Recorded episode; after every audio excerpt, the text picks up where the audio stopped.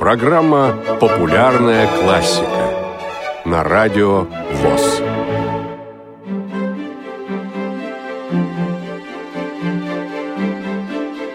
Полет шмеля.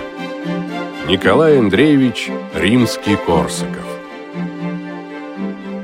Опера-сказка «Сказка о царе Салтане» была создана Николаем Андреевичем Римским-Корсаковым к столетнему юбилею Александра Сергеевича Пушкина, хотя Владимир Васильевич Стасов еще в 80-х годах XIX века обращал внимание композитора на этот сюжет.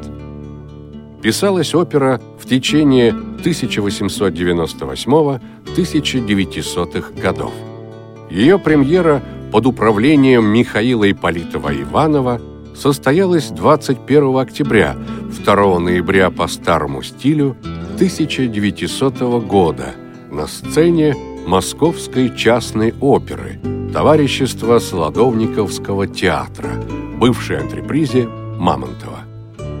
Либретто оперы по сказке Пушкина писал Владимир Иванович Бельский, после Садко ставший постоянным литературным помощником композитора.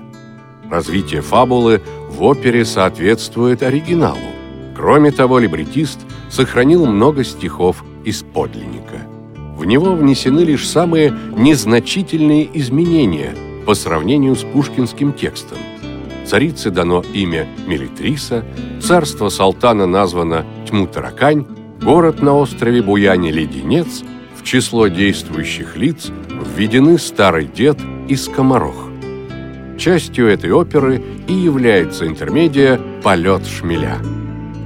Композитор виртуозно, невероятно живо и гениально сымитировал в произведении звуки полета этого насекомого. Ну теперь мой шмель гуляй, Судно в море догоняй, Потихоньку опускайся, В щель подальше забивайся, Будь здоров, Гвидон, лети, Только долго не гости. Этот текст исполняется лебедь-птицей в начале интермедии, когда Гвидон спускается с берега в море. Из моря вылетает шмель и кружит около лебедь-птицы. Хотя словосочетание «полет шмеля» не упоминается в нотном издании, оно закрепилось за интерлюдией. По воле случая именно этот музыкальный отрывок не вошел в оркестровую сюиту.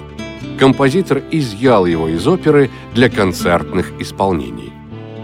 Знатоки оперы могут узнать два лейтмотива, использованных в этом произведении, ранее они сопровождали появление князя Гвидона – Полет шмеля известен благодаря своему невероятно быстрому темпу исполнения.